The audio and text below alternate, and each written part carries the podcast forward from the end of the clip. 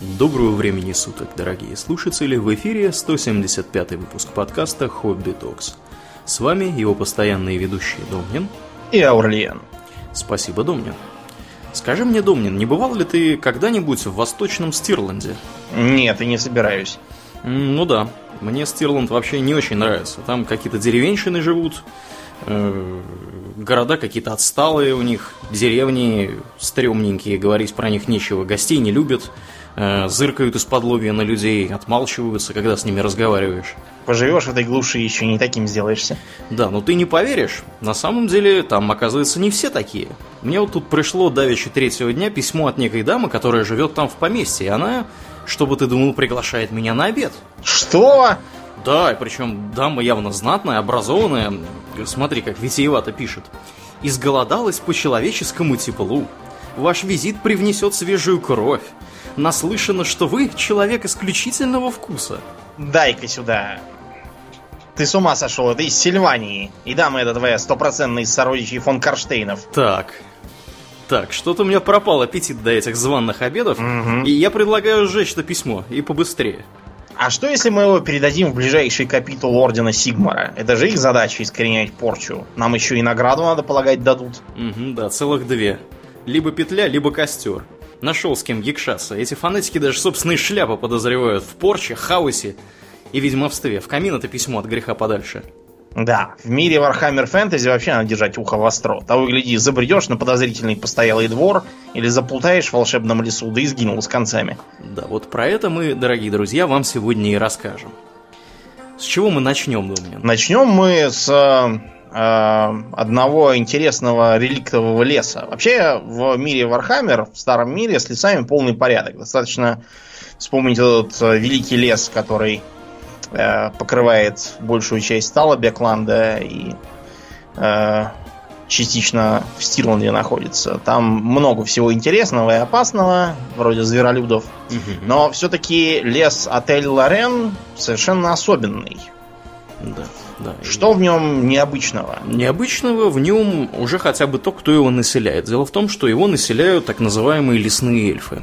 И лесные эльфы это такие эльфы, которые э, длительное время назад, ну, немножко в историю вернемся э, до начала даже империи Сигмара, потому что я так понимаю, что в Архамере меряют все империи имперскими временными да, Но единицами. это кто как. Мы, например, меряем все от основания Караза Карака. Да, которое было гораздо раньше. Да, чем всякие новомодные империи тут завелись. Завелись-то всякие. В общем, э, бородатые товарищи как-то раз повздорили с ушастыми товарищами и развязали э, кровопролитную войну. Это не мы развязали. Наш посол вернулся со стриженной бородой. Да. За такое зло мы не знали бы покоя, пока голова всех и каждого эльфов не была бы сострижена со своих плеч. Да, и примерно так и произошло, но, к сожалению, последствия были не очень приятные э, для всех. И для глумов, которые как бы формально выиграли, и для эльфов, которые как бы формально проиграли и вынуждены были отправляться в свой Ультуан. Э, да. Вот. И не все. Дело в том, что когда вот эта война развернулась и когда она подошла к своему логическому завершению, э, часть эльфов, которых отзывали высших эльфов, да, их как бы попросили вернуться назад, потому что там как раз темные эльфы понавылезли и начали да. пытаться узурпировать власть, вот как они обычно это все делают. Э, часть эльфов отказалась это делать, и они остались в этой колонии. Мы напоминаем, что, вообще говоря, высшие эльфы занимались колонизацией того, что сейчас э, представляет собой э, куски империи и Бретонии и вообще. И они в том числе имели колонию вот в этом замечательном э, лесу под названием Атель-Лорен. А, я, кстати, не знаю перевода, что, что из То ли отель, то ли афель, я даже не знаю, как это читать правильнее по-русски. Да. В общем, и, у меня есть подозрение, что это что-то из этого означает лес. Я не уверен. А, а, отель обозначает лес, а Лорен это название. Название. Ну, значит, лес Лорен будем его называть. Вот. И товарищи эти остались в лесу, и в конечном итоге, когда новомодные расы в виде людей и всяких других стали появляться в окрестностях этого леса, они очень быстро научились тому, что в лес ходить не надо. А почему, думаю, не надо ходить в лес?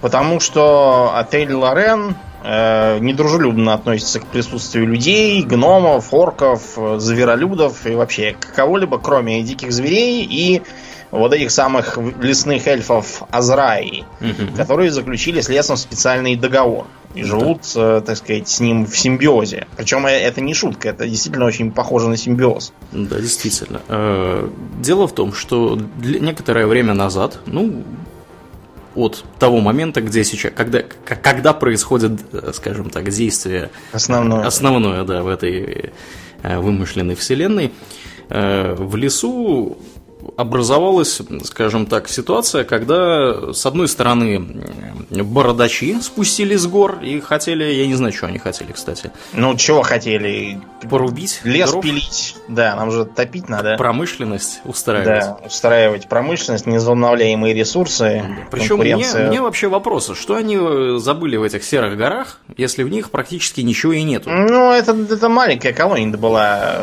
Карак, э, этот самый...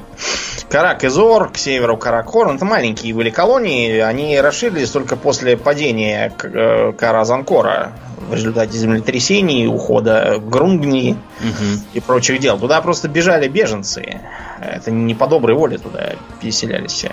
Да, ну и в общем ситуация была следующая. С одной стороны идет хорошо вооруженное войско гномов, которые один раз уже, уже по сусалам надавали э, изрядному Эльфам. количеству эльфов. Вот. А с другой стороны, внезапно появилась орда зеленокожих, которые тоже набегают, а зеленокожие это такие товарищи, которые просто э, беспричинно начинают все вокруг крушить, когда их становится много, они тоже откуда-нибудь из гор, из э, чащи какой-нибудь вылезают и начинают, так сказать, вс- всех мочить, все жечь и так далее. Ну, естественно, эльфы, которые остались в лесу, эти, э, они не, не могли такого допустить, стали думать и гадать, как вообще что сделать, отправились, разбили гномов, вот. Но при этом у них внезапно, э, сюрприз-сюрприз, пропало два, так сказать, их руководителя. Ариэль и Орион. Вот. э, У меня Орион всегда теперь прочно ассоциируется с Орион Чакопаем. Я не знаю. Ариэль со стиральным порошком. Да, Ариэль. В общем, стиральный порошок и Чакопай решили э, сделать ход конем. И они договорились э, с... Я не знаю, каким образом они это сделали, но они ум- умудрились договориться с э, духами, покровителями, даже богами, я бы сказал, местного такого характера, которые, э, собственно, от которых, считается, произошли вообще в принципе все эльфы. А, Они договорились с ними о следующем. Ариэль это стала как бы аватаром богини... э, богини, богини, как же ее звали?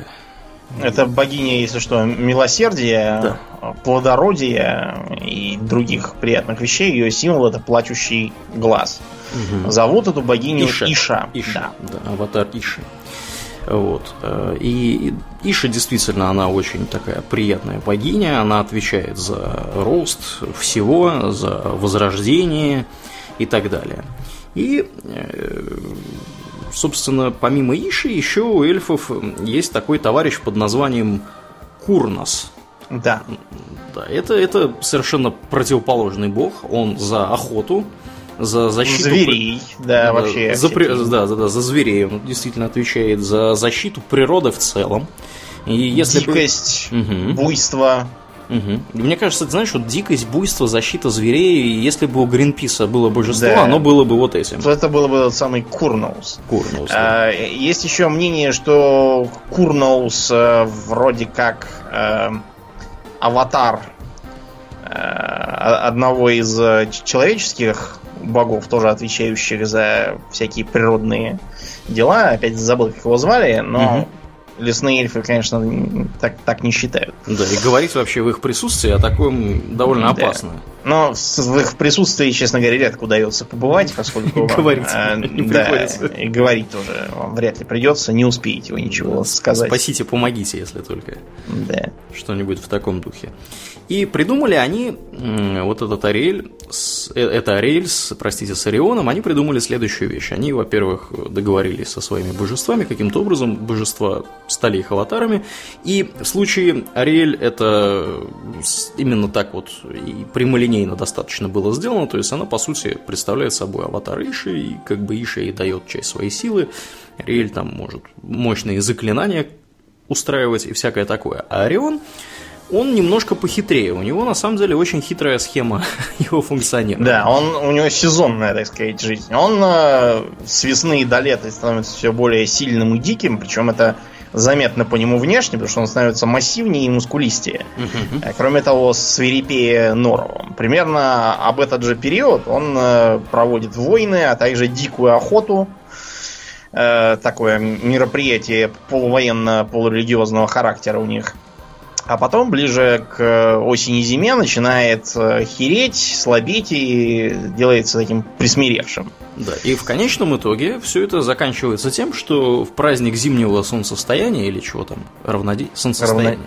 Нет, да, равноденствие это когда весной и осенью. Да, точно. А вот, зимнего солнцестояния. Солнцестояние, да. А, он добровольно сжигает себя на костре. Да, восходит на пылающий костер, и от него остается лишь пепел. Этот пепел собирает его жена, Ариэль, аватар Иши, уносит в вековой дуб.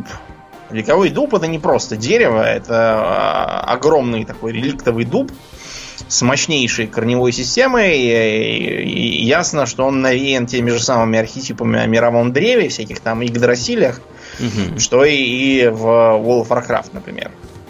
И в этой корне, корневой системе есть э, специальная такая пещерка для Ариэля и Ориона, куда Ариэль уходит с пеплом, после чего корни закрывают у него вход намертво, и они там до весны прибывают. Угу. Когда наступает весна и деревья опять зеленеют, корни раздвигаются, и из пещеры выходят Ариэль и возродившийся Орион. Даже немножко не так.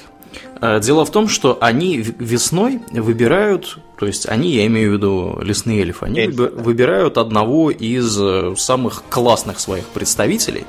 Охотников. Да, из охотников. Он, опять же, заходит в это дерево, и каким-то образом он превращается в аватар Ориона. Причем э, то, что в итоге выходит из дерева, да, в виде Ориона, представляет собой Э, оно, оно обладает знаниями э, и, э, скажем Память, так, памятью всех предыдущих людей, которые, э, извините, эльфов, которые туда заходили, и обладает при этом памятью самого вот этого вот демигода, божества Курнуса. То есть он, как бы, это существо, потому что по-другому его не назвать, оно, по сути, знает и помнит все, что знали вот эти товарищи. И Э, с каждым годом э, этих товарищей становится все больше и больше. Естественно, он становится умнее, изощреннее и, вероятно, еще более, более жестоким. Вот этот самый э, Орион. И да, действительно, он устраивает дикую охоту. Если кто-то вторгается, он начинает дуть в свой рог дикой охоты, который является одним из самых старых артефактов во владении Ориона. И э, помимо этого у него есть... Он вооружен луком, он отличный лучник, потому что, ну, как в лесу еще охотится. Ну да, да, типично. Вот. И кроме того, у него есть здоровенное копье, но опять же, копье настолько тяжелое, что никто не может, кроме него, управляться этим копьем. Mm-hmm. Лук настолько тугой, что никто, в принципе, из эльфов не может э, управляться этим луком. Это, опять же, все архетипы из старых э, времен у нас. Вот, например, помнишь, когда Одиссей пришел домой после mm-hmm. всех своих неприятностей, его узнали не по внешности там, не по тому, что он знал, а потому что он сумел натянуть свой лук. Да. На что никто другой оказался не способен. Вот, так что вот такие вот дела с этими Ариэлем и Орионом. Помимо них в лесу обитают, ну, надо ли говорить, что эльфы, они вообще в принципе не любят тех, кто приходит в лес. И когда вы приходите в лес, даже без там какого-нибудь огромного топора, да. который явно говорит о том, что вы собираетесь сейчас начать чего-то рубить, ну просто как зашли. в тех шутках по «Властелину колец», помнишь? А, а топор у него не для деревьев, он ими орков рубит. Правда? Правда, сказал Гимли, я деревья пилой. Да, хорошая шутка. Да, но в целом нарушать э, границы леса категорически нельзя, при том, что мало того, что лесные эльфы во главе с, с этим самым Марионом э, убивают всех, кто забрел и начал там ну, причем, причем не, не всегда всех. Иногда они людей просто говорят, вы знаете, выход вот там, идите да. туда. Но это если вам очень повезло. Если вы не ломаете ветки, не жгете костров, не кидаете пивные бутылки там. Да, да, не, не оставляете пакеты собак. за собой. Да. да, всякие. В таких случаях вам могут мягко намекнуть, либо, например, э, дудят врага с разных сторон, так да. подталкивая к выходу. Да. Либо может прилететь стрела и воткнуться демонстративно в дерево, либо еще что-нибудь. Короче, да. Или вы просто заметите... Выйти, да. например, да. и... Или вы просто заметите кучу, кучу каких-то скелетов э, со стрелами э, там в глазницах да. или где-нибудь еще, валяющихся неприветливо прямо при входе в лес. Такое тоже не редкость. Дело в том, что эльфы, они на самом деле не убирают трупы. Вообще ничьи.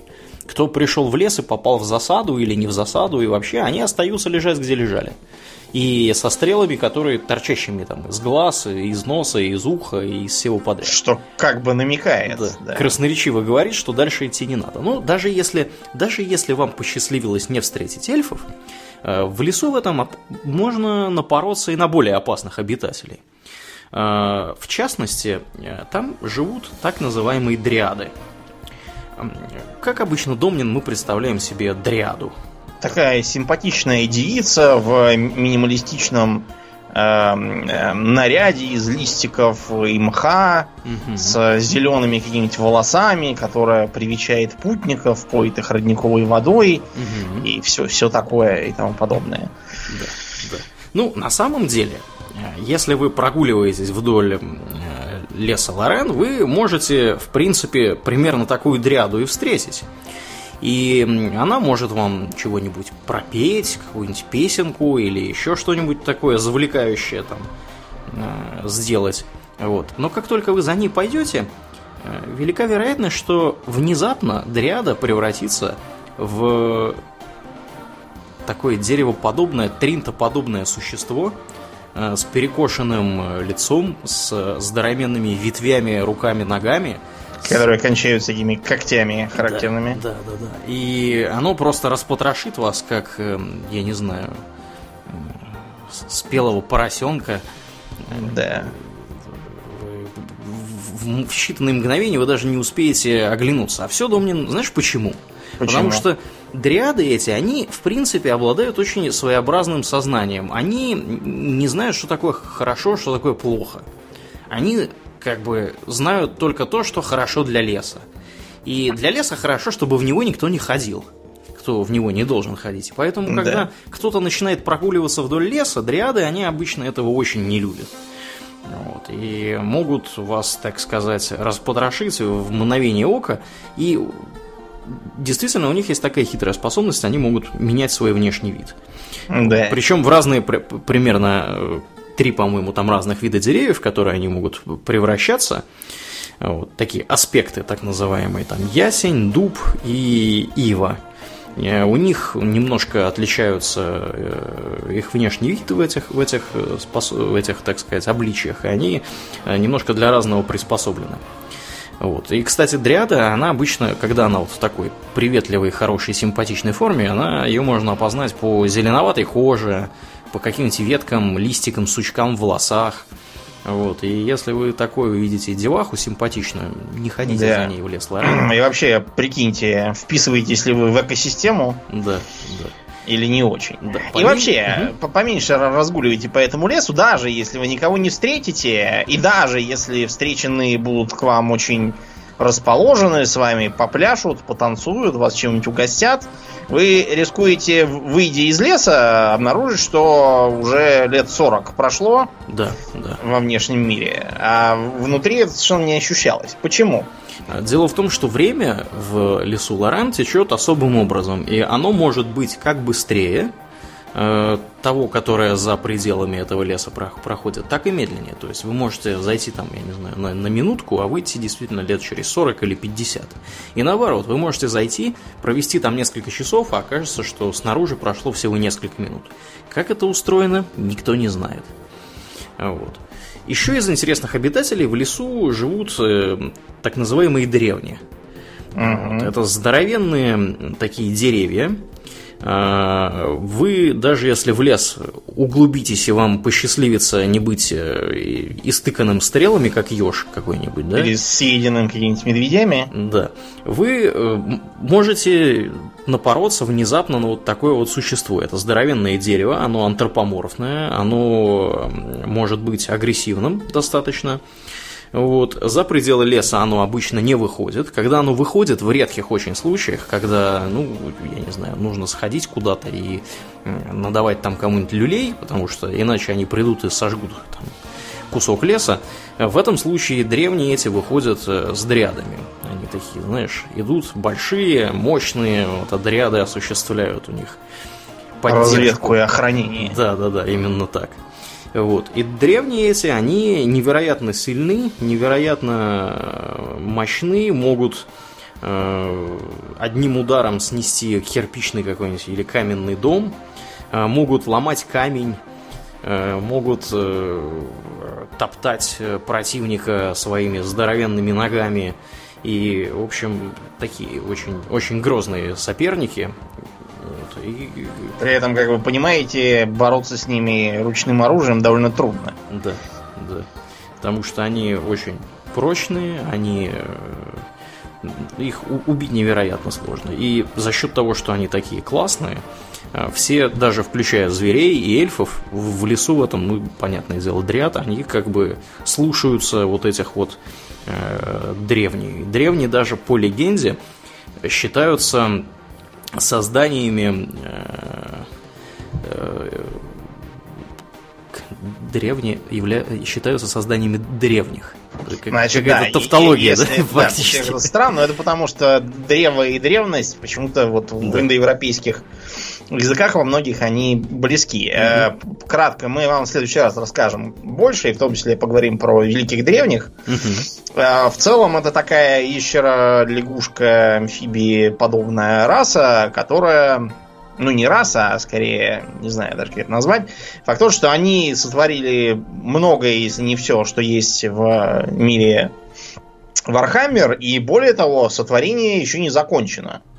Поэтому с точки зрения, например, человека-ящеров, Мгм. которые обитают в местной Южной Америке и служат э, наследию древних, э, все претензии к тому, что там хаос нападает, орки буянят, там катаклизмы всякие, мутации и вампиры завелись, это все претензии, как бы если вы приперлись на стройку, э, попытались вселиться в квартиру и жалуетесь, дует, стекол нет, кирпич на голову упал. Таджики ходят с тачками. Гремят, да. Гремят. То есть они- мир еще не закончен, и из-за этого он такой идиотский. По, по- по- в смысле удобства и безопасности проживания. А, да, так что древние считаются очень почтенными, и из-за этого не вполне, из-за древности своего происхождения, не вполне понятными для смертных рас. А, к слову о понятности. Вот Да. в эм, эльфийском обществе отель Лорен, в нем какие-то формы самоорганизации есть, или у них там как, как у Вудсток у хиппи? Есть, есть. У них э, какой-то, по-моему, совет там есть. Да. Дело в том, что у них, э, как бы вам сказать, нет э, э, постоянных э, поселений и государств с точки зрения, скажем, людей и гномов. Мгм. А они делятся сразу там на дюжину или даже чуть больше а, э, так называемых э, царств разных по размеру, по направленности и, и даже по сезону, в котором она живет. Дело в том, что в разных регионах леса э, по-разному течет время. В некоторых местах сезоны сменяются. В нескольких, наоборот, замерло, и там вечное, например, лето. Или наоборот, там вечная осень или весна какая-нибудь. Вот. И э, э, эльфы, которые там живут, разделяются на так называемые э, братства. Дело в том, что в отличие от своих светлых и темных собратьев, лесные эльфы не повернуты на идеи доминирования. Политическом смысле. То есть, если э, высшие эльфы, вот даже видно потому, как они себя называют, высшие эльфы, они себя мнят самозваными защитниками мира от хаоса и вообще от всякого зла, и э, это покровительственно ко всем относятся надменно, а темные, с другой стороны, считают себя властелинами мира по праву сильного и считают, что они могут грабить, там, захватывать пленных и вообще наслаждаться жизнью, угу. сколько им угодно. У лесных эльфов ничего этого нет. А они больше всего хотят, чтобы их никто не трогал и их оставили в покое. Да, и более того, их особо не волнует, что происходит за пределами леса, если оно не угрожает напрямую лесу. Более того, они даже плохо, ну как бы не то, что плохо представляют, скорее не интересуют течением времени за пределами леса, потому что у них-то течение времени совершенно другое. Они из-за этого не говорят там в таком-то году, они говорят в такой-то сезон. Угу. Потому что у них, э, с их точки зрения, есть как бы три времени. Одно, когда леса не было, другое, которое сейчас, и третье, когда лес погибнет от чего-нибудь. И поэтому у них странная манера речи, они про будущее и прошедшее не говорят вообще. Если mm-hmm. только это не, не совсем там далекое и замшелое прошлое или будущее, когда там все умрут и никого не будет.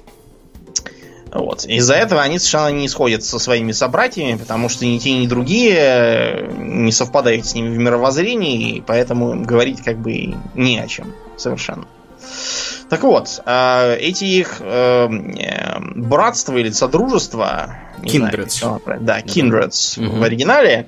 Это такие небольшие самоуправляющиеся группы. Причем собранные не по племенному, допустим, или там родовому принципу, а скорее по Э, такие, знаете, группы по интересам. Или по, по мировоззрению там э, и каким-то взглядам. А, люди, в смысле, извините, эльфы, которые в них входят, объединяются, допустим, по интересу там к охоте на конкретную дичь или там в уходе за деревьями или там еще в чем-нибудь, в пении, плясках, пирах. Вот, и совместно этим занимаются. Никто там никому ничего не указывает, э, никто не определяет, кто может приходить, а кто уходить. Все как-то вот сами по себе броуновское такое движение э, производят. При этом э, содружества постоянно мигрируют. В определенном ареале, как правило, далеко не от него не отходят, потому что ну, потому что их интересы сосредоточены в конкретном угу. регионе. И вообще они такие довольно индивидуалистичные. То есть они, безусловно, объединяются для крупных мероприятий, типа той же самой дикой охоты или там для войны против каких-нибудь вторгнувшихся зверолюдов. Вот. Но эм, в целом они вот так вот на мелкие группы разбиты. Еще интересно, что э, каждая группа формально подчинена кому-нибудь из местной знати. Так называемых высокородных.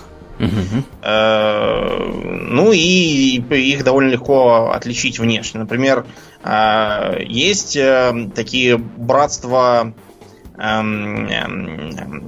ветровых наездников. Они любят птиц, они на них летают, там такие орлы у них большие. Угу. Вот, они летают над них над лесом, э, просто ради того, чтобы летать, ну и заодно собирают разведывательную информацию, смотрят, нет ли где пожара или еще чего, и несут такую дозорную службу.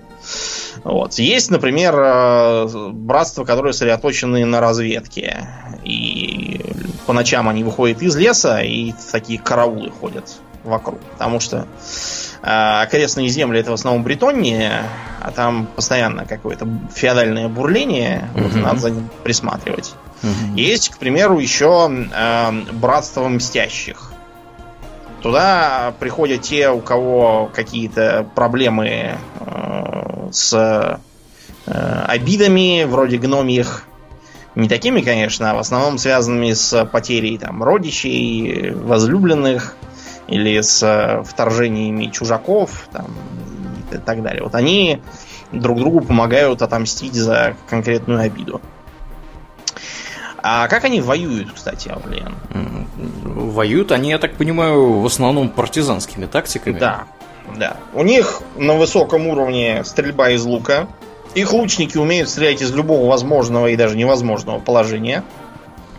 стрелять на бегу. Причем не просто там выстрелил куда-то, а достаточно метко.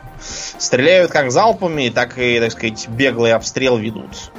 Э, могут попадать белки в глаз, у них для этого самые разные наборы стрел всегда есть. Э, кроме того, часто их стрелы отравлены. Э, считается, правда, что это скорее не потому, что их целенаправленно кто-то отравлял, а потому что это стрелы, неоднократно применявшиеся для охоты, и потому покрытые биомассой. Э, ничего здорового в попадании наконечника, засохшей какой-нибудь там волчьей кровью, в рану нету. Э, они замечательно маскируются. Эльфы вообще, в отличие от своих собратьев, если высшие эльфы очень любят наряжаться во всякие сияющие мантии, доспехи, угу. шлемы высотой, наверное, как две свои головы. Как митра а, какая-нибудь. Да, да. Делать всякие прически себе немыслимые. Темные, наоборот, наряжаются во всякую кожу. Э, бабы у них любят всякие садомазохистские э, наряды с чулками, вот, и, в общем, наряжаются кто во что гораст. А вот лесные эльфы как-то всегда одеты, в лучшем случае, в кожаные портки и какой-нибудь там плащик. Э, брони носят минимум, разве что там шлемы какие-нибудь, наручники, в смысле, на наручи, не наручники, что-то я не то уже говорю. Вооружаются в основном копьями, за исключением луков. Мечи это редкость, при этом там мечи таких всякие странные, там из особого дерева такие. Э, видимо, какое-нибудь железное дерево там растет, я уж не знаю. Вот. Э, есть не просто мечи, а такие, знаете, мечи и посохи, нечто вроде глифы э, с двумя лезвиями на концах. Вот. Ну, в общем, э, несмотря на то, что в ближнем бою они не так хороши, как э, их светлые собратья, закованные в броню с ростовыми щитами, но зато в маскировке скорости они, кстати, очень быстро бегают чем не могут похвастаться ни те, ни другие. А также в э, такой тактике кайтинга, то есть когда отряды лучников бегают вокруг противника, осыпают его стрелами, а он не может погнаться за всеми сразу и вынужден бегать между ними. Да, ну, а... не одними ногами, у них и да. кавалерия ведь есть. Да, у них есть кавалерия на лосях, к примеру. На лошадях есть у них. Да, кавалерия. есть свои лошади, есть вот эти вот самые летучие птицы большие. Да, орлы. Вот, которые могут, да, поднять вот. А если нужно реально что-нибудь уникальное и тяжело бронированное, то вы можете позвать единорогов, да. Уже упомянутых э, древний и даже Или даже лесного дракона, да. Угу. Лесные драконы это такая могучая зверюга, э, редко встречается. Да, в частности, потому что, да, бретонские рыцари просто помешаны на побивании драконов, так никаких других драконов не попадается обычно. Вот у них иногда бывает бзик поехать в, в лес Ларен и э, добыть там голову дракона для своей прекрасной дамы. В честном поединке. Да, как правило, такие рыцари как уехали, так и с концами пропали. Угу. Так что считать, что лесные эльфы э, слабые и миролюбивые не стоит. Э, они редко выходят из леса, если только вот эту дикую охоту, и то, как правило, это либо ответ на провокации со стороны э, людей, гномов там или орков каких-нибудь, либо вот э, как это Орион часто э, объясняет, что это попытка контролировать численность ну, то есть, вот как контролировать численность волков, чтобы они там всех не съели и сами с голоду потом не, не померли. Вот они примерно так контролируют численность соседей. Вести с ними переговоры по этой причине очень тяжело бывает. Да уж. Вот, мы с вами скоро, ну как скоро, в декабре на второй неделе сможем отправиться как раз в этот лес, повоевать с э, зверолюдьми и вырастить вековой дуб. Причем обещано, что там будет э, сразу выбор. Ты играешь либо за Ориона, и тогда у тебя будет упор на эльфов разных, угу. либо за одного из э, древних, то есть совсем таких патриархов. Да, да, да, да, за самого их головнюка.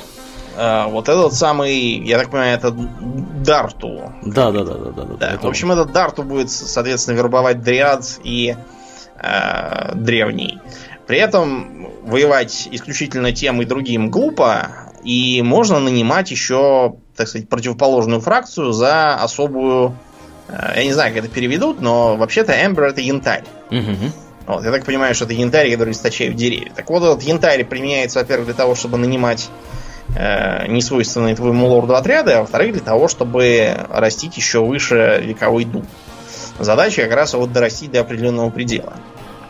Посмотрим, а он какие-то там... плюхи дает вековой дуб? Да, ну, разумеется, он будет давать там всякие бонусы, новые отряды и все такое. Потому что у них, я так понял, это основное, основная база их, потому что они могут и другие лагеря там захватывать у бестменов, но там кроме одного строения ничего сделать нельзя. Так что надо смотреть, что и как ты делаешь. Вот такой вот интересный регион. Угу. А, давайте двинемся на северо-восток, на территорию империи. Ну, по крайней мере, формально. А, двинемся мы в бывшее графство Сильвания. Милейшее графство да. Милые, приятные люди. Не очень приветливые, правда, но тем не менее. Да уж. Сильвания земля, прямо скажем, мрачная. Во-первых, она очень сильно заболоченная. Земля там неплодородная, и на ней ничего путем не растет. Там так слишком что, сыро и темно. Что иронично, называется все это Сильвания. Да, потому что это Сильвания это как бы лес, так что непонятно, почему так называется. Угу. Ну, то есть понятно, потому что они хотели ее связать с Трансильванией, и так как-то вот попали. При том, что все леса заканчиваются к северу от Сильвании в основном. Угу. Вот. Э, граничит она с Штирией и Талабекландом, а еще к юго-западу Мутланд. Знаешь, кто живет в Мутланде? Кто? Полурослики. Полурослики живут? Да, это такой, такой, такая провинция имперская, населена почти поголовно полуросликами. Есть еще гномы и люди. Вот. И, в общем, такая довольно интересная э, земля. У них на гербе петух такой э, забавный. И населена она вот этими вот самыми хозяйственными коротышками которые любят заниматься сельским хозяйством, разводят всяких овец, вот, любят кулинарию. Э, наверное, большая часть имперских кулинарных книг написана именно полуросликами. И даже э, команда, которую полурослики выставляют на э, состязания по бладболу, имеет в качестве группы поддержки таких полурослиц, которые синхронно мешают в котлах какое-то варево и подбрасывают ложки, опять же. Прикольно. Да, забавная такая земля, да, но э, даже при общей незлобивости полуросликов они вынуждены патрулировать границу с Сильванией силами своих шерифов. Вот такие ходят лучники дозором. Угу. Все потому, что Сильвания очень неспокойная территория, несмотря на то, что как бы она является э, спорной землей между тем же самым Стирландом и Талабекландом, э, и там есть теоретически интересные для э, правителя земли, типа руин Мортхема. Но никто не торопится заявлять претензии на эти территории, так что э, там до сих пор э, правят разнообразные кланы вампиров, из, которых самыми известными являются фон Карштейны. Э, люди там такие, прямо скажем, э, фаталистичные, повернутые на э, э, традициях и старине. Они, например, до сих пор считают, что например, порох это нечто такое новое и опасное, не доверяют э, пороховому оружию. Несмотря на то, что по соседству живут гномы из Ульфбара, они с ними не находят общего языка и рассказывают про гномов всякие возмутительные слухи, что якобы гномы топят кошек. Черт его знает почему. Вот. Еще там популярна вот эта вот игра в пиньяту. То есть, когда для детей на празднике набивается такое чучелка полурослика, которое суют конфеты, которые как бы полурослик украл у детей. И дети лупят это чучело палками, пока он не лопнет и конфеты не вывалятся. В общем, отсталая такая провинция, но когда вы услышите ее историю, э, удивлять вас это перестанет.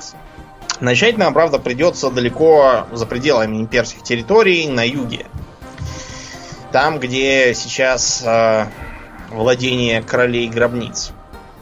Когда-то давно к югу, за морем от империи и э, всяких там телей со сталиями, э, существовала цивилизация Нихикара.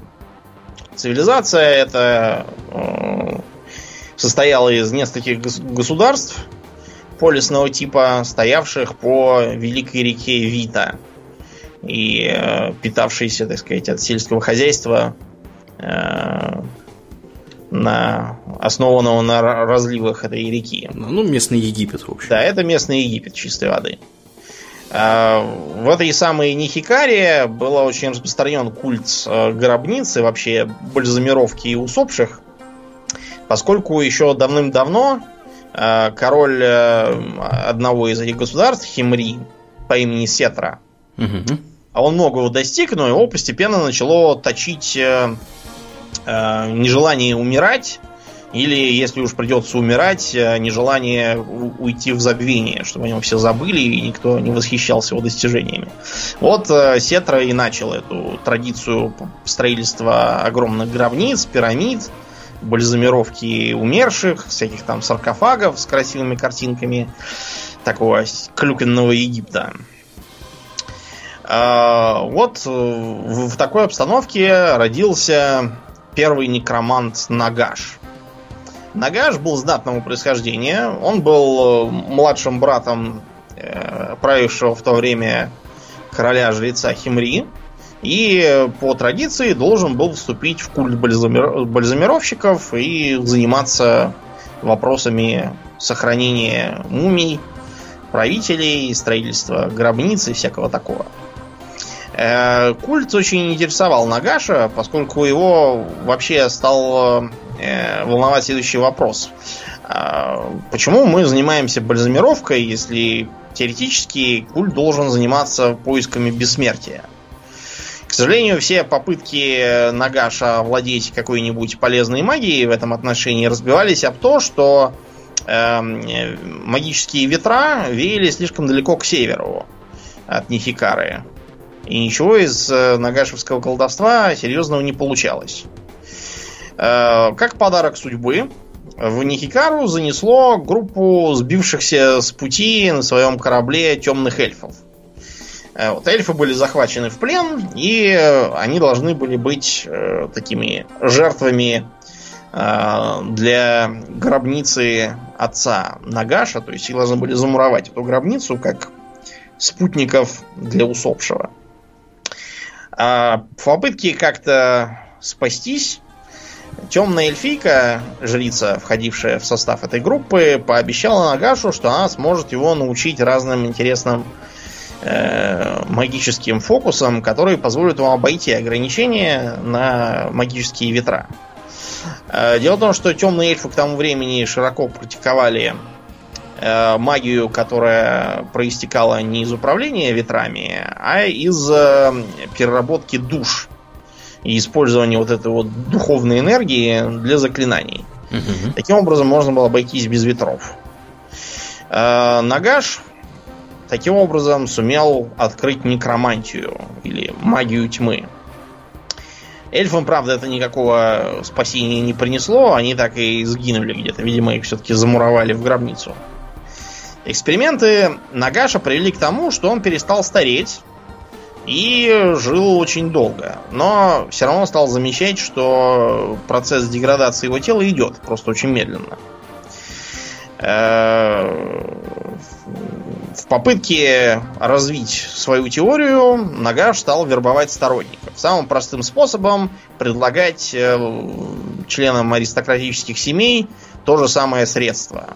Его э, эликсир жизни, как он называл его который отодвигал старение. Навербовав себе сторонников, Нагаш сверг своего брата и установил тоталитарный режим.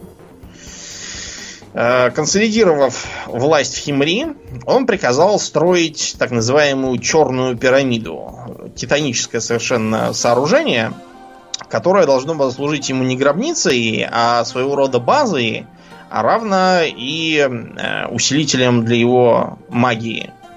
Э, он планировал использовать вот эту пирамиду как своего рода аккумулятор, где объединял темную магию от захваченных душ. Дело просто в том, что Нагаш и его сторонники сразу ввели массовые казни.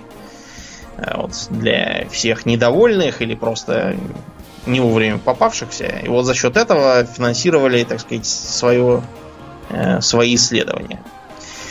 Э, эти события вызвали страх и неприятие у соседних держав. И довольно быстро город-государство Ламия, которым правил это король Ламизар, сколотило коалицию против Нагаша. Э, война длилась что-то около ста лет. Э, в конечном итоге ценой страшных разрушений и отравления многих до то ли плодородных земель Нагаша удалось разгромить. Э, он бежал куда-то вглубь своей пирамиды, и видели, как он входит в комнату со своим саркофагом.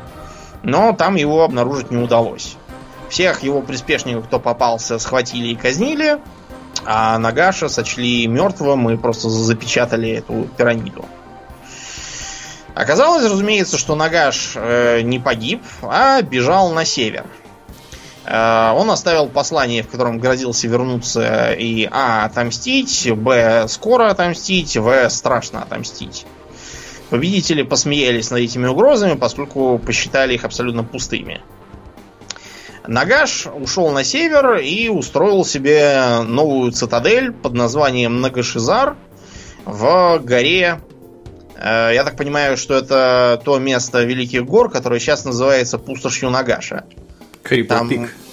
Там, ну да, mm-hmm. сейчас называется Desolation of Nagash. Mm-hmm. Там сейчас какие-то орки сидят.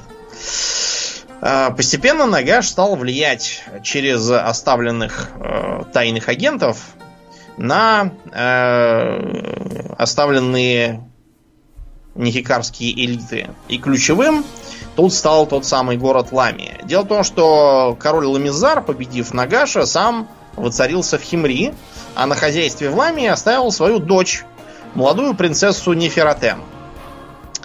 Э, Нефератем была очень амбициозна э, и живо интересовалась э, культом бальзамировщиков. К сожалению, женщин в культ не брали.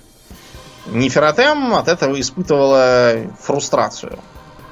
Так что, когда к ней в доверие втерся приспешник Нагаша по имени Взаран, он э, постепенно вот эту ее нездоровую склонность к смерти развил а, и предложил ей заняться продолжением дела изгнанного и считавшегося мертвым Нагаша. Одновременно, чтобы избавиться от нелояльных к этой идее членов культа бальзамировщиков, он э, раскрыл им, чем на самом деле занимается королева Неферет, это самое. Э, возмущенные подняли восстание, были побеждены и перебиты. Таким образом, культ оказался цементирован кровью и абсолютно верен идеям Нагаша и лично товарища, товарищу, да. Да, товарищу, товарища Неферет. А, совместно в Заран и Неферотемата а, попыталась создать такой же эликсир, который когда-то даровал вечную теоретически жизнь Нагашу. К сожалению, у них что-то пошло то ли не так, то ли наоборот слишком так. А, но только эликсир, который они создали, давал не просто бессмертие, а вампиризм. То есть тело их продолжало функционировать только тогда, когда они потребляли в определенных количествах живую кровь. А, распределив этот эликсир среди своих приспешников, а, королева создала, так сказать, первую группу вампиров, организованную в храм крови. Храм крови постепенно вытеснил практически всех остальных богов из страны. А, все их храмы занял под свои нужды. Э, и стал пытаться подметь окрестные державы. Э, Неферотям тем временем э, аккуратно питалась своими подданными и пыталась это делать так, чтобы ни у кого не вызвать подозрений.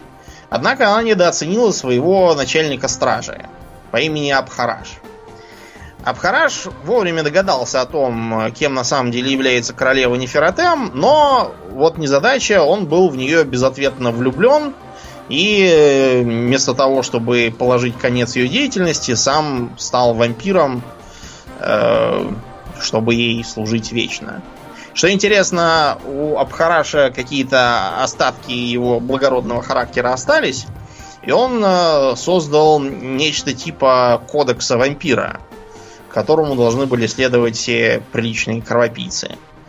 Э, вообще, кодекс был нацелен скорее на то, чтобы сделать жизнь у них попроще и напоминал правила маскарада из известной ролевой угу. ролевого сеттинга Мир тьмы. То есть они должны были питаться только всякими деклассированными элементами, преступниками, злодеями, э, не нападать на добропорядочных граждан, не драться друг с другом и ни в коем случае не убивать друг друга. Э, вот. Э, так Нефератем превратилась в королеву Неферата. Неферата означает красивая смерть. Такой вот такую кличку ей э, Почти дали. как подданные. Носферату. Да, ну тут, видимо, сразу с Нефертити, да. она же Нефрет, да. царица Египта, вот и Носферату сделали вот что такое. Э, против Ламии и Нефераты сложилась опять коалиция. Э, возглавлялся, возглавлял эту коалицию король Аль-Кадизар Завоеватель который как раз э, раздвинул пределы своих владений, вплоть до Аравии и до южных земель э, рядом с империей. В ужасной битве э, Ламия была разгромлена и разграблена. Вот, и э, из, э, из первых вампиров уцелели далеко не все. Во главе с королевой они бежали на север к Нагашу. Нагаш к тому времени тоже не сидел без дела. Он э, под э, своей цитаделью обнаружил огромные залежи варп-камня. Проблема была в том, что варп-камень привлекал еще и скейвенов, крысолюдей, которые на нем строят свои технологии и волшебство. Угу. Вот. И Нагаш э, с ними сошелся в бесплодной абсолютно войне. С одной стороны, скейвены никак не могли пробить оборону цитадели. С другой стороны, Нагаш не мог их оттуда разогнать и свободно действовать. В итоге стороны достигли джентльменского согла- соглашения. Нагаш предоставлял крысам определенный доступ к варп-камню, а крысы взамен э, оказывали ему посильную помощь э, в его работе, в частности, как разведчики и вообще э, союзники, так сказать. Целью Нагаша было, как мы помним, вернуться э, в Химри, всех, кто когда-то его изгнал, перебить и воцариться там. Но mm-hmm. к тому моменту он уже успел э, придумать себе цель покруче. Создать вообще всемирную империю, в которой все будут мертвы, и поэтому покорны его воле.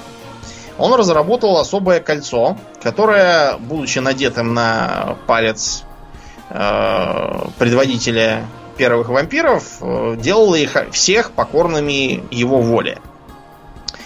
Э, чтобы заставить э, этого самого Вашанеша, который теперь подвинул Неферату с позиции главного вампира, надеть это кольцо, Нагаш пообещал ему, что это такое специальное кольцо неуязвимости. И всякий раз, как его будут побеждать, он будет все равно воскресать. Э, таким образом, создав вампирское нежитскую армию, Нагаш двинулся на юг э, и стал бороться с Алькадизаром, к тому времени добившимся доминирования и гегемонии, как бы сейчас сказали, в э, его бывшей родине. Ему удалось победить. Алькадизар был пленен и брошен в застенки, но дальше Нагаша постигло сразу два огорчения. Во-первых, среди вампиров началось брожение. Они наконец поняли, что Нагаш совершенно не, не собирается давать им никаких привилегированных э, позиции. Им уготована роль точно таких же марионеток э, его воли, как и самого последнего зомби. Что их не обрадовало. Да, совершенно. это их совершенно не устроило. Э, Вашанеш умышленно пожертвовал собой, позволив Алькадизару в последнем бою убить себя. Таким образом, кольцо потеряло свою власть над вампирами. И они бежали. Нагаш, разумеется, тут же проклял их всеми способами, какие у него были, и поклялся их тоже всех перебить. Так что они со страху убежали на север в основном и попрятались там по разным дальним углам. Сам Нагаш э, приступил к выполнению своего плана по превращению всего мира в мертвую выжженную пустошь, населенную одними зомби, и начал со своей страны. Ему бы все удалось, если бы не его, во-первых, доверчивость, а во-вторых, э, надменность. Он нарочно сохранил э, жизнь этому самому Алькадизару, чтобы тот мог смотреть, как погибает мир от рук его противника. А во-вторых, совершенно позабыл о скейвинах. А также их э, легендарной верности, честности и склонности придерживаться договоренности. Да уж. Оказалось, что какие-то загадочные скрюченные создания, попискивающие и скрывавшие свои головы под капюшонами, выпустили из тюрьмы Алькадизаара и вручили ему какой-то артефактный меч – так что, когда Алькадизара привели любоваться на гибель мира, тот взял и сразил Нагаша. Поэтому превратить в мертвую пустыню он успел только свою бывшую землю, Хемри. Теперь там земля королей гробниц. Кстати, как это не забавно звучит, короли гробниц органически ненавидят некромантов, и э, появляться в этой населенной мертвецами земле некроманту или вампиру равносильно самоубийству. Они их просто на месте валят по старой памяти. Несмотря на то, что они как бы сами мертвые. Да уж. А вампиры, да, начали свою жизнь, э, распределившись по так называемым династиям или кровным линиям. Например, Э, Неферата убежала э, в горы э, неподалеку от гномьих крепостей и возглавляет до сих пор так называемых ламий. Ламии это вампиры-интриганы, которые очень трудно поддаются анализу с точки зрения смертных, потому что они очень долго живут, и многие их планы э, начались еще в доисторическую эпоху, до создания империи, я имею в виду, и еще не скоро закончатся. Угу. Так что смертным с их короткой жизнью трудно проследить, что они там хотят. Что интересно, ламии э, в некотором роде защищают человечество. Это Дело в том, что они хотят им царствовать, а не посмотреть, как их там всех убьют. Поэтому ламии смертельные противники хаоса. К примеру. Потому что идея хаоса всех убить и одним остаться у Лами понимания не находит, кем они там будут командовать. А, Лами хотят царствовать над э, такими послушными и подобными скоту людьми, над которыми они будут господами, и которыми они будут питаться и могут и смогут больше никогда не скрываться. Хаос с этим как-то не сочетается. Э, Абхараш, тот самый, который сохранил какие-то остатки честности в себе, э, создал так называемых э, кровавых драконов. Кровавыми драконами этих вампирских рыцарей своего рода называют потому, что Абхараш вроде как сразил могучего дракона и выпил его кровь.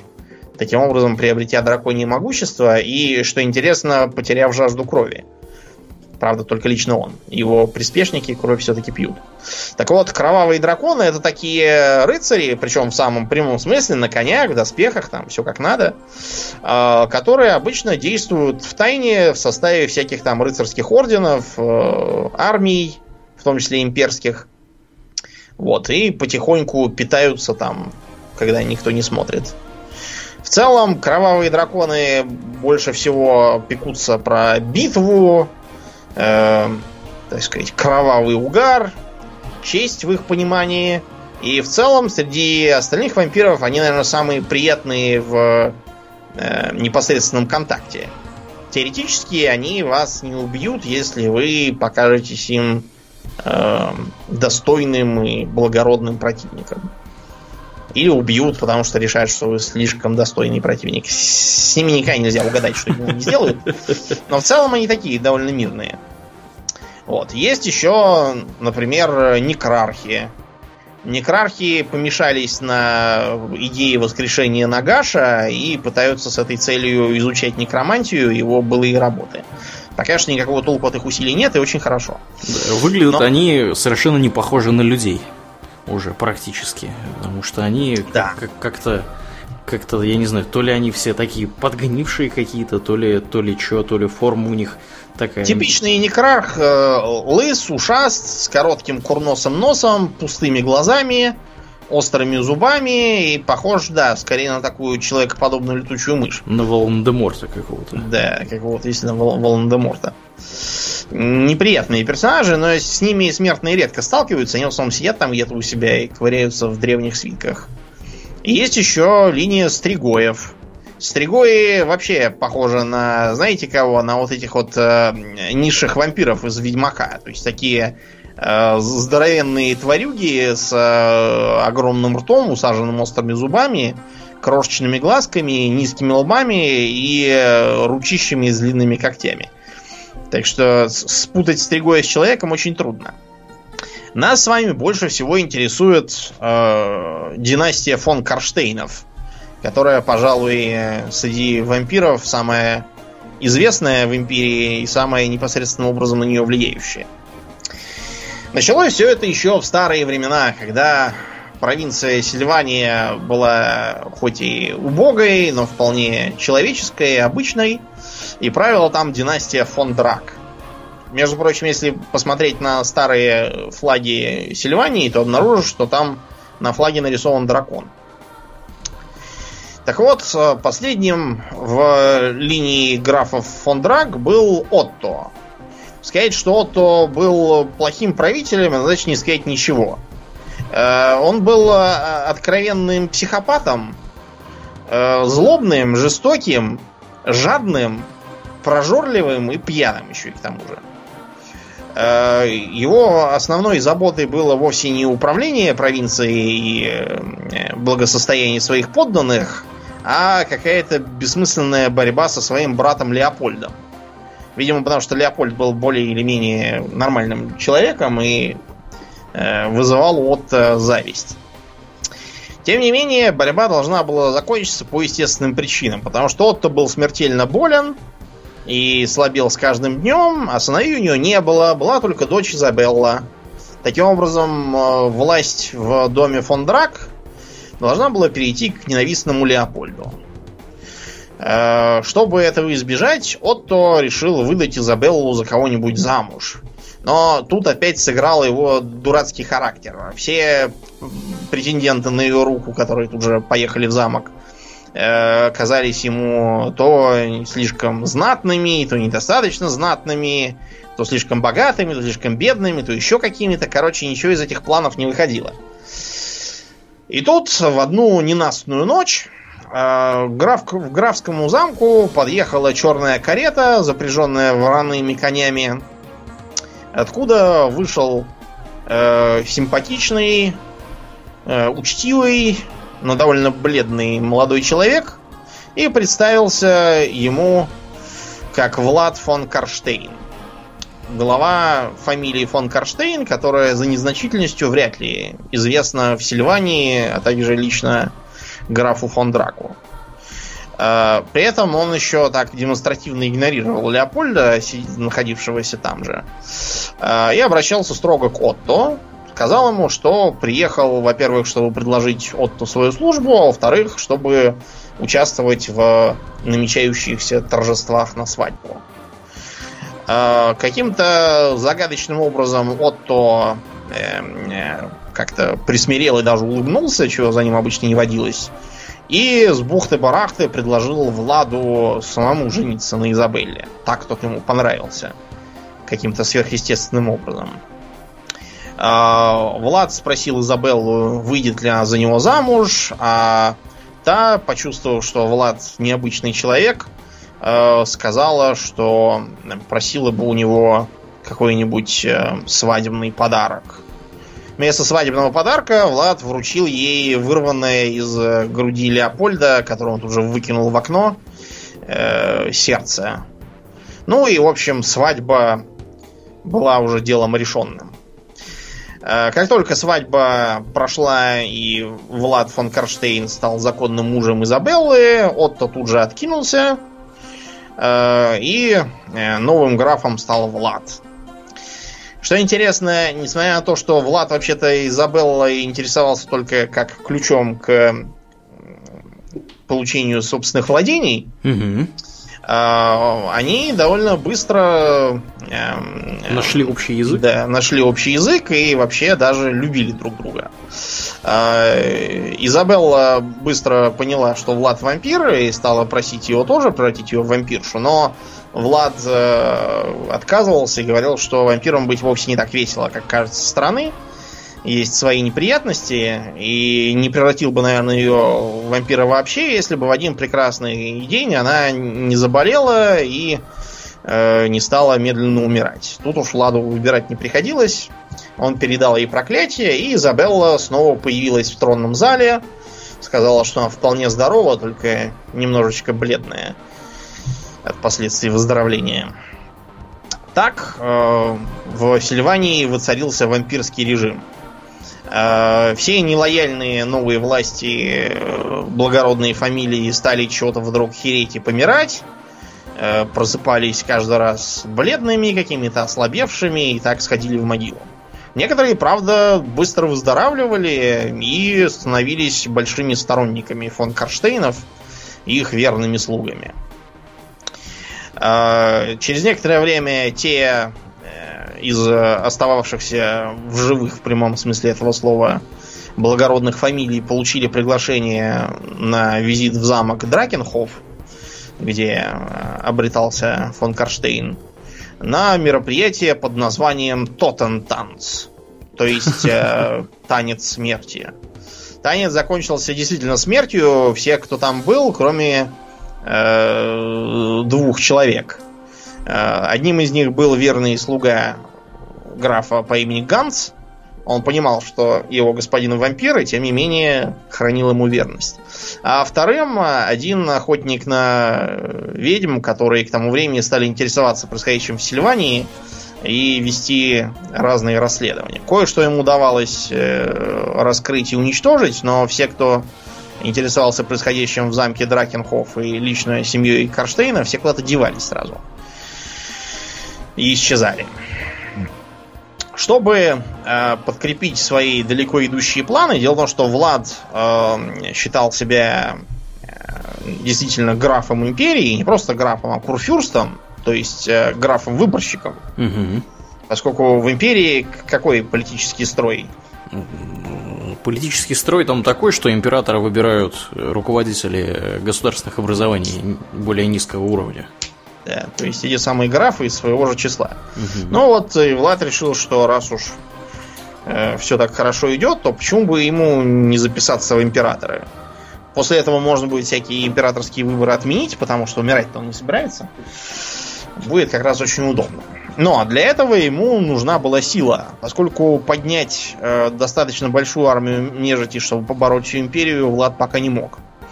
Тут как раз э, на находящийся по соседству город Мортхайм обрушилась комета. Э, посмотреть на то, что из этого получилось, можно в двух наших стримах по Мортхайм City of the Damned, или как он там назывался. Э, Влад тут же послал туда контингент вампиров, которые наладили ему поставки варп-камня, из которого состоял метеорит. С помощью этого варп-камня, а также обнаруженных им э, девяти книг Нагаша, он поднял огромную армию мертвецов и двинулся на империю. Война длилась долго, и э, чаша весов неудержимо клонилась на э, сторону графа. Дело в том, что хотя его несколько раз удавалось убить в бою, э, он всякий раз воскресал. Из трудов Нагаша Влад фон Карштейн э, обнаружил э, описание того самого кольца, которым Нагаш контролировал вампиров и которое теоретически должно было давать им бессмертие. Или, по крайней мере, неуязвимость к, к насильственной смерти. Это кольцо ему удалось переделать так, чтобы оно не подчиняло его ничьей воле, а наоборот само служило ему. Это, я так понимаю, аллюзия на Властелин колец. И спасало его от смерти. То есть после того, как его убивали в бою, он через некоторое время просто воскресал. Да, это довольно удобно, скажем прямо. Да. Таким образом, немертвые армии подступили уже к самому Альдорфу, э, защита которого была возложена на тогдашнего великого Тиагона. Великий Тиагон это местный патриарх, глава культа Сигмара, который является государственным в империи. Вообще-то в империи есть и другие боги. Например, вот э, знаменитый Ульрик. Э, у него есть свой орден рыцарский. Что интересно, несмотря на то, что этот э, рыцарский орден единственный, который не, не поклоняется Сигмару, у них типичное оружие как раз сигмаритский боевой молот. Почему-то. Не знаю почему. И есть еще такой интересный его, как Мор. Мор? Догадываешься, да, чего именно он бог с таким именем? Мора? Болезней? Ну, я бы сказал, смерти вообще. Только это такой добрый бог, который как раз борется с нежитью. И из-за этого кладбища в империи называются садами Морра. Вполне официально, кстати. Так вот, эм, эм, великий Тиагон понимал, что дело дрень, и эм, остается только молиться. В процессе молитвы он обнаружил, что в комнате не один. Потому что э, к нему подошел э, подозрительно похожий на вампира мужик и представился как Манфред фон Карштейн. Поскольку Манфред э, э, лелеял сам далеко идущие планы и планировал занять место Влада, он э, предложил Тиагону небольшую дружескую услугу. Информацию про это самое кольцо, которое дарует Владу его бессмертие. После этого Манфред исчез. Тиагон задумался и решил, что лучше уж попробовать, э, чем просто так погибнуть. Велел привести из темниц Феликса Манна. Феликс Ман это величайший вор в истории империи. Сидел он, если не изменяет память, за попытку ограбления Альдорфской сокровищницы. И вообще-то его должны были повесить, но тут как бы армия вампиров наступает несколько не до отправления правосудия, поэтому Феликс Ман подзадержался в Кутузке. И он был поставлено э, два варианта развития. Либо его прямо сейчас повесят на стене, либо он отправляется в расположение фон Карштейна и похищает его кольцо. Чтобы подсластить сделку, э, Феликсу Манну предложили огромную награду за это, которая бы позволила ему больше никогда до конца жизни не воровать, при этом жить в роскоши. А поворовывать разве что так, для собственного развлечения. Феликс э, не хотел быть повешенным, поэтому его по-тихому спустили со стены и э, стали ждать, что из этого выйдет. Через некоторое время мертвецы пошли на последний приступ. Тиагон решил, что дело проиграно и кража не удалась, и возглавил последнюю отчаянную оборону. Он сошелся в бою с самим Владом фон Карштайном, и хотя э, вампир пробил его насквозь своим мечом, э, Тиагон успел заметить, что на пальце у него нет ни единого кольца. Оказалось, что Феликс все-таки сделал свое дело. Тогда Тиагон сгреб Влада покрепче медвежьей хваткой и сбросился вместе с ним со стены. Они упали вниз и разбились на смерть оба. Влад больше не воскрес. Все его воинство тоже рассыпалось в прах. Вот, и в Вальдорфе начались празднования. К сожалению, Феликс Ман, явившийся за наградой, обнаружил, что никаких э, подтверждений того, что был такой контракт, э, нету. Тиагон же как бы убился, а больше оказалось никто ничего и не знал. Так что все рассказы Феликса, что это все я, я же кольцо украл, это как бы из-за меня вы все живы, давайте-ка платите, воспринимались как хвостовство Вот, так что ему велели лучше убираться, пока его уж так и быть прощают и вешать не будут ни за что. Разобиженный Феликс связался с Манфредом фон Карштейном, сам погиб и кольцо тоже упустил. Оно попало к Манфреду, который э, развязал дальнейшие вампирские войны. И вот до сих пор все это с, с э, переменным успехом идет уже не знаю сколько веков. Такая вот история с вампирами. Ну, достаточно, я думаю, на сегодня. Мы вам да. рассказали про два малоприятных региона для посещения. На следующей неделе продолжим наш рассказ о, об особенностях Warhammer Fantasy. Например, расскажем вам про охотников на ведьм, э, про северные племена, э, про... Э, кого еще можно сказать? Про зверолюдей и мутантов кстати, с которыми борются эти самые охотники на ведьм. В мире Варка... Warhammer а столько всего интересного, что, наверное, даже за пять выпусков не расскажешь даже и половины. Так что мы с вами еще не раз к этому вернемся. Да. Э, будем закругляться с содержательной частью. Э, у нас осталась часть организационная. Да. Э, во-первых, нам опять занесли денег на этой неделе разные люди, и мы обязаны их назвать в прямом эфире. Э, в частности, спасибо Заусу. Может быть, мы его говорим два раза в этом подкасте, но он пограничный. По-моему, нет. По-моему, как бы... Да, может быть и нет, да. Ну, в общем, Заусу, Павлу Борову, Андрею Черных, Александру Гучию и Яну Хмельницкому, э, человеку, скрывающемуся под именем сайта Накамура, э, Павелу Ликину, Александру Сироткину, Ивану К., Максу Жмайкину, Жм... или Жмакину, прошу прощения, да, если я назвал... что не написано? Да, у меня написано, но написано по-английски. Э, и Галигору. Э, спасибо вам, ребята, э, за вашу поддержку. Те, кто еще не поддержал нас, у вас есть время, чтобы подписаться. До полуночи. До полуночи. Приходите, приносите. Э, в частности, вы получите за это э, разные плюхи, которые есть у нас перечислены на нашем патреоновской, на нашей страничке patreon.com slash Там можно обо всем об этом узнать, если кто-то вдруг не в курсе. В частности, после шоу там будет, которое мы запишем буквально после окончания этого выпуска. Вот. Это первый кусочек информации. Второй кусочек информации – это э, у нас в группе появился раздел под названием «Полезные ссылки». Э, мы там перечислили, где вообще чего про нас э, смотреть, читать и так далее. Или слушать. Поэтому, если вы вдруг не знаете вообще, кто мы такие, и слышите нас впервые, вы можете к нам прийти в нашу группу ВКонтакте vk.com slash hobbydogs пойти в раздел полезных ссылок и посмотреть вообще, где про нас что-то можно узнать более детальное. Вот, да. И на сегодня, наверное, мы будем закругляться и плавно переходить после шоу. Да, думаю? Да. Да. Э, я напоминаю, что вы слушали 175 выпуск подкаста Хобби Токс, а с вами были его постоянные ведущие Домнин и Аурлиен. Спасибо, Домнин. Всего хорошего, друзья. Пока.